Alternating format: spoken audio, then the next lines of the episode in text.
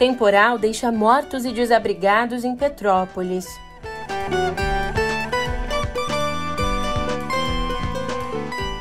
Ainda no Brasil, uma criança morreu a cada três dias por conta do coronavírus, enquanto o país debatia vacinação infantil.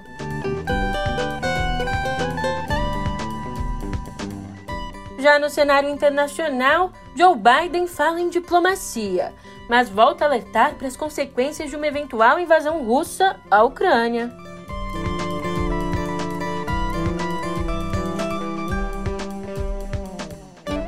Um ótimo dia, uma ótima tarde, uma ótima noite para você. Eu sou a Julia Kekia e vem cá, como é que você tá, hein? É, a nossa quarta não começa com notícias boas. Afinal, dessa vez, as fortes chuvas castigaram Petrópolis. E agora eu te conto todos os desdobramentos no pé do ouvido.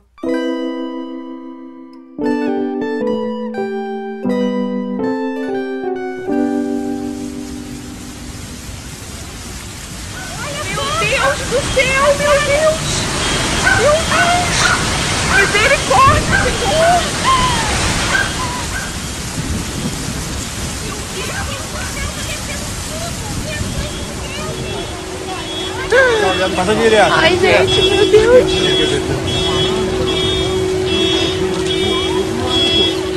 Correndo, tem um corpo aqui! Meu Deus! Não, passa direto. Eu nem olho Não né? Passa direto. Tem, tem, umas, tem umas três, quatro aqui. Ah, tem mais um, não é possível. Ai, olha isso aqui, cara! A moto morrendo! seu espaço, que tá roteirista. Olha que tristeza, gente. Olha que tristeza, meu Deus do céu. Olha o posto de gasolina. Olha, Vanessa, olha isso, Vanessa!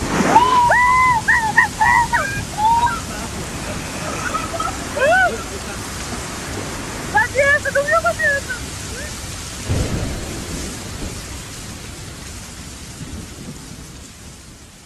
Como eu vinha dizendo, ainda nessa terça, um temporal atingiu em cheio a cidade de Petrópolis, no Rio de Janeiro. De acordo com o Corpo de Bombeiros, até a madrugada de quarta, as fortes chuvas já haviam deixado ao menos 24 mortos. Para você ter ideia, em seis horas choveu mais do que o esperado para o mês inteiro. Foram 260 milímetros, sendo que a média máxima para fevereiro é de 232.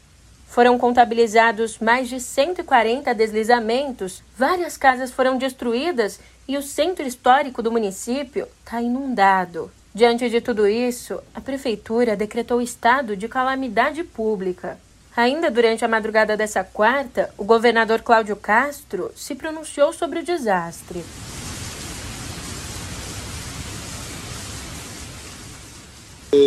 Não tenho dúvida que, primeiramente, vai ser uma noite muito difícil.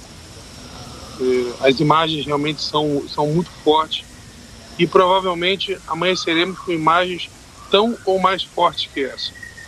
É realmente uma tragédia grande.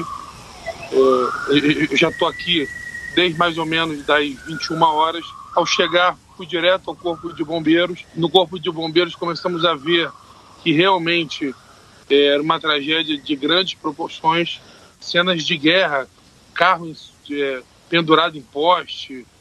Que nós vimos aqui foi realmente uma cena muito, muito triste, cena, como eu, como eu disse, praticamente de guerra.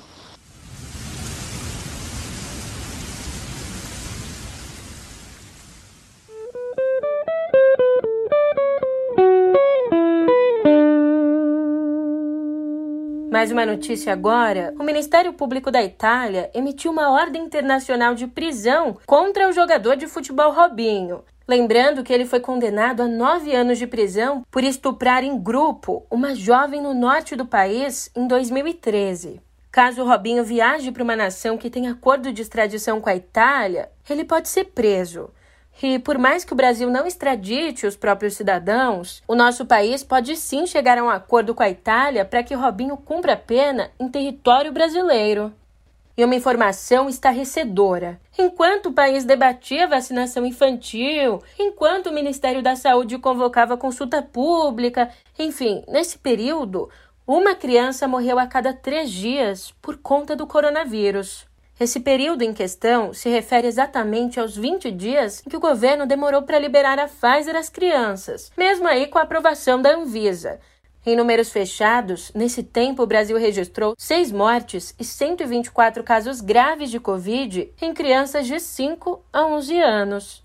Aliás, só ontem o Brasil registrou 909 mortes por Covid e mais de 123 mil novos casos.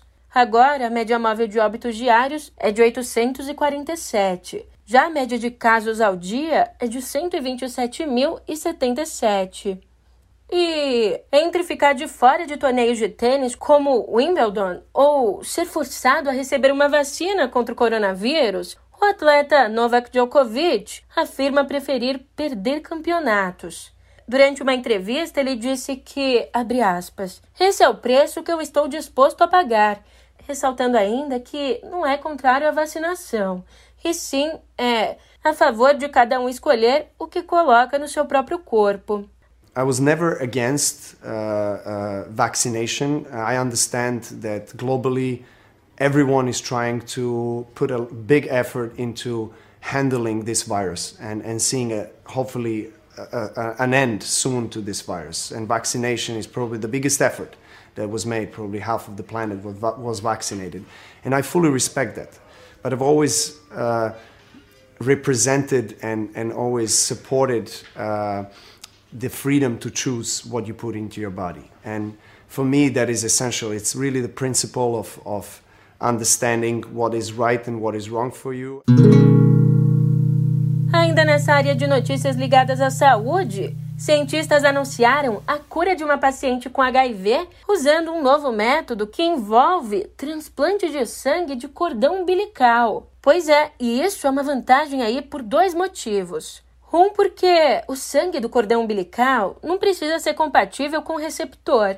E dois, porque é mais fácil ter acesso a ele do que as células tronco adultas espaço aqui para a gente conversar sobre mudanças climáticas. Como aponta um estudo publicado nessa terça, o nível do mar nos Estados Unidos vai aumentar em média 30 centímetros até 2050. Os pesquisadores ainda afirmaram que isso vai acontecer mesmo que hoje decida-se cortar as emissões de gases causadores do efeito estufa.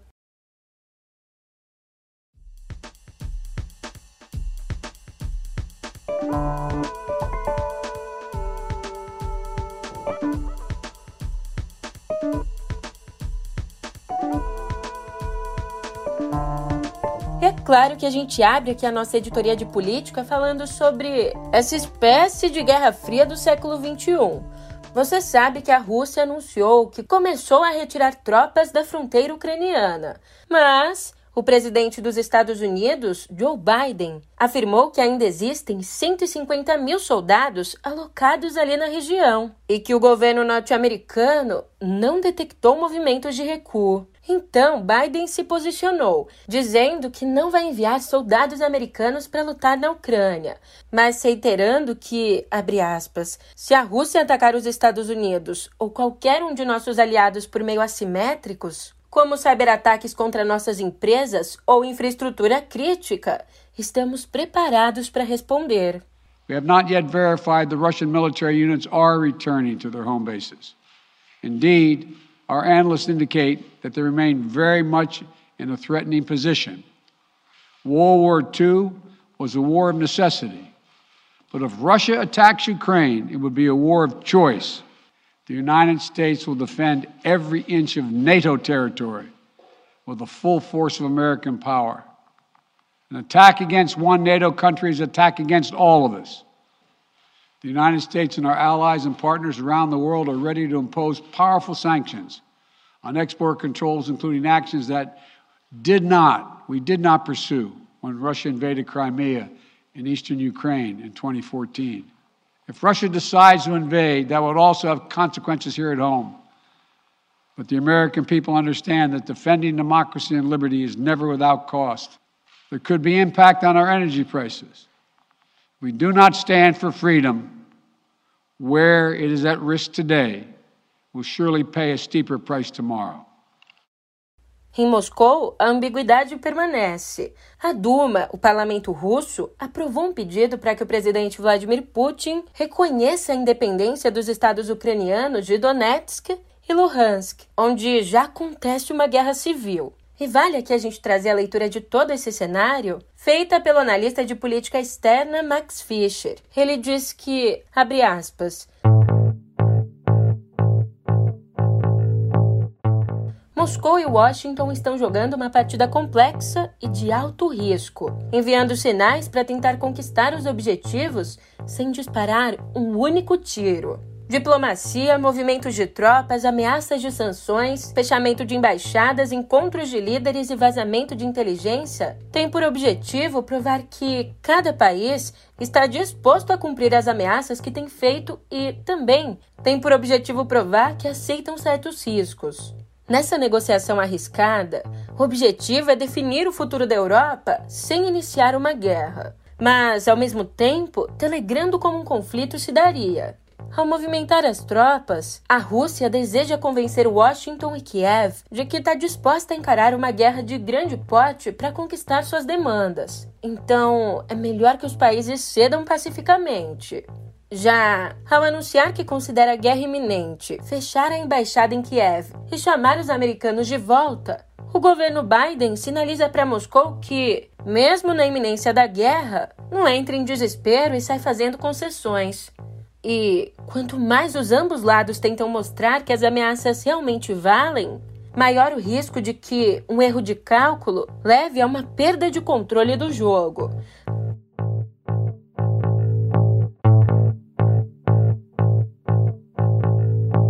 E enquanto os lidam com conflito de gente grande, por aqui nós jornalistas temos que lidar com, bom, a CNN Brasil teve de desmentir o ex-ministro do Meio Ambiente, o Ricardo Salles, que publicou uma montagem no Twitter. Olha só se tem cabimento. O político atribuía ao canal de notícias a informação de que o presidente Jair Bolsonaro, ainda no avião a caminho de Moscou, evitou a Terceira Guerra Mundial ao negociar ali com Putin um recuo de tropas.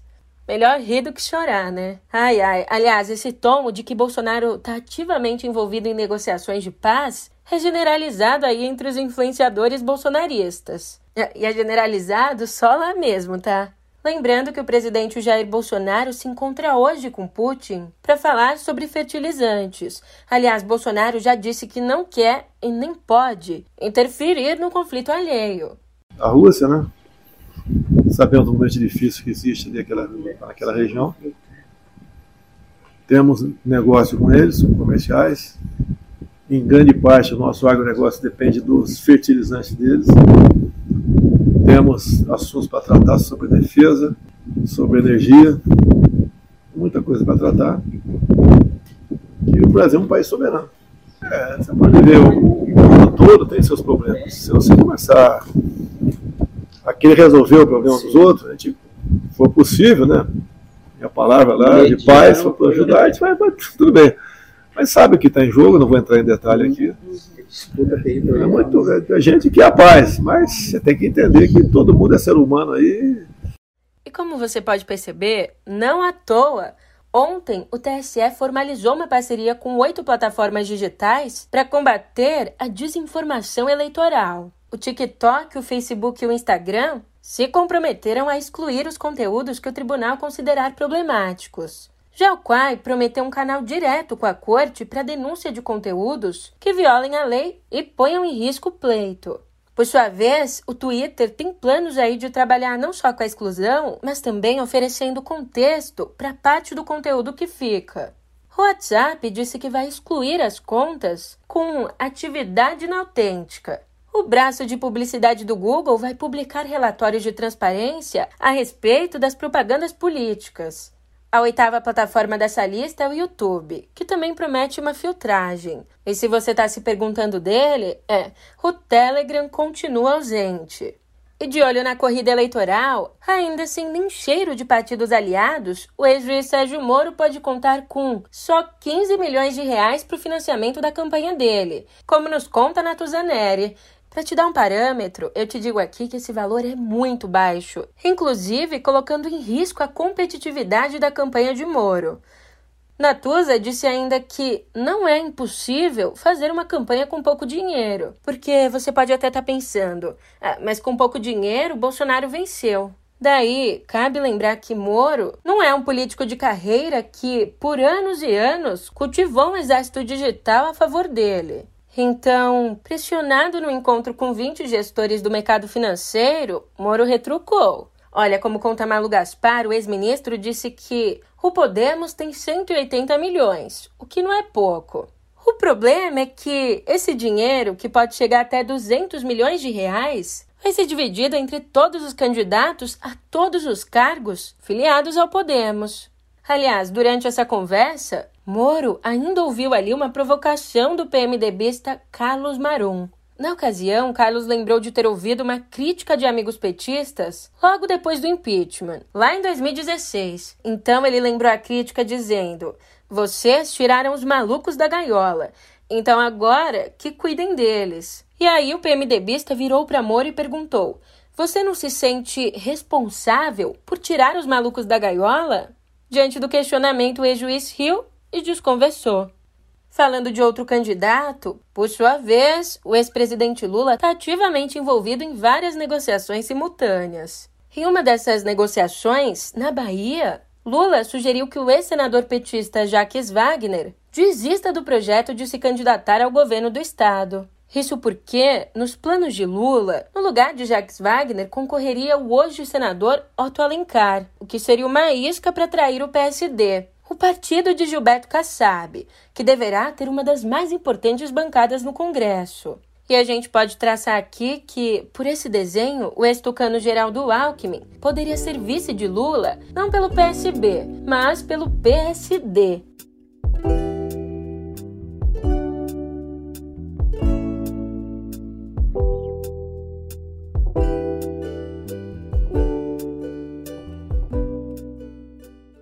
Nós começamos aqui a nossa editoria de cultura com uma despedida, uma baita despedida. Morreu na madrugada de terça-feira, aos 81 anos, Arnaldo Jabor. O cineasta, cronista e jornalista estava internado desde dezembro do ano passado no Hospital Sírio-Libanês, que fica em São Paulo, e isso por conta de um AVC. Inclusive, a morte aconteceu devido às complicações do acidente vascular cerebral. Para a despedida, uma cerimônia aconteceu reunindo familiares e amigos pela tarde. O corpo foi levado ao Rio de Janeiro, onde Jabor nasceu, para então ser cremado depois de um velório aberto no Museu de Arte Moderna. Jabor começou a carreira no cinema em 1967 com o documentário Opinião Pública, em que filmava quem encontrasse nas ruas. Só que o sucesso de crítica veio mesmo em 1973, com o longa Toda Nudez Será Castigada, uma adaptação da peça de Nelson Rodrigues que rendeu ao cineasta o prêmio de melhor diretor do Festival de Berlim. Então, na década de 80, ele ainda dirigiu filmes como Eu Te Amo e Eu Sei Que Vou Te Amar. Já nos anos 90, com a crise do cinema brasileiro durante o governo Collor, Jabor decidiu se dedicar ao jornalismo e à crônica. Daí ele começou a publicar na Folha, no Zero Hora e no Globo. Depois, foi para frente das câmeras como comentarista do Jornal Nacional, do Jornal da Globo e do Bom Brasil. O Lula diz que Lula nunca cometeu crime algum, mas se esqueceu de dizer que o Lula, Dilma e o PT sofrem da chamada síndrome da amnésia generalizada. Ninguém lembra de nada. Farei perguntas. A senhora presidenta comprou refinaria de Passadina? O caso do Bolsonaro é exemplar. O Bolsonaro me fascina porque é o reacionário básico, um fascistinha puro, diferente de outros políticos que ocultam o direitismo patológico sob a capa da cordialidade e do cinismo. Bolsonaro não. Ele é a essência do machão parado no tempo. Devia ser posto em formol para as futuras gerações. Educação é liberdade, entendimento perigoso. Até o século XIX, tinha de haver autorização do governo para a publicação de livros, sabiam? Está entranhada na alma brasileira a ideia de que pobre não precisa estudar. E muita gente acha que até melhor que sejam analfabetos. São mais fáceis de enganar. Basta que saibam servir. O estilo performático, de mãos agitadas ao ar e feroz, de comentários ácidos, era a marca registrada de Jabor. Mudando completamente de assunto, mas ainda aqui no Brasil, agora a gente vai a uma notícia que deu que falar nas redes. A Maria, participante do Big Brother Brasil, foi expulsa do reality show.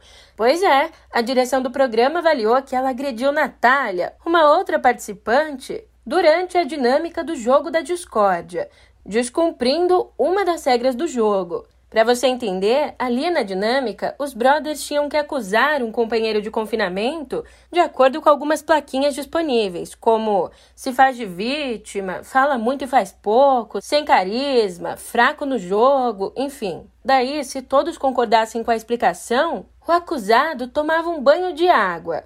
Se os participantes discordassem, quem ficava molhado era o acusador. Na vez de Natália, ela chamou Maria e disse que a sister fala muito e faz pouco.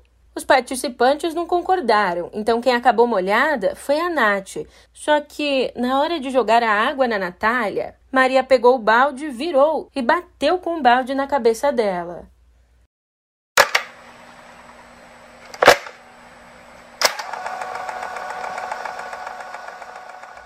E nessa quarta-feira, o novo filme do diretor Wes Anderson, o longa A Crônica Francesa, estreia no Star Plus. Pois é, o filme se passa ali na sucursal americana de um fictício jornal francês, contando com a típica composição estética e visual do cineasta. Outra estreia de peso, só que dessa vez na Netflix, é Big Bug, uma comédia futurista em que robôs de tarefas domésticas se revoltam.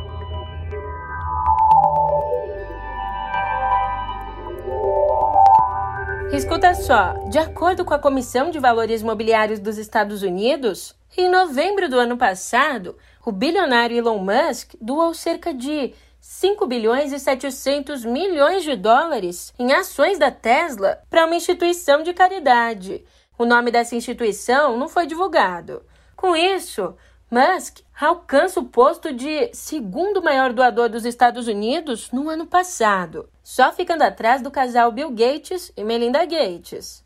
Enquanto isso, outra empresa de Elon Musk, a Neuralink, deve ser denunciada formalmente nos Estados Unidos por maus tratos a animais. Essas acusações estariam ligadas aí ao uso de macacos para testagem dos implantes cerebrais, já que a maioria deles teria morrido depois dos experimentos. Em uma postagem no blog da empresa, a Neuralink explica todo o processo de comprometimento ético da marca com macacos e porcos usados em testes. Ainda, segundo a companhia, não foram detectados problemas de saúde nos animais em decorrência dos implantes.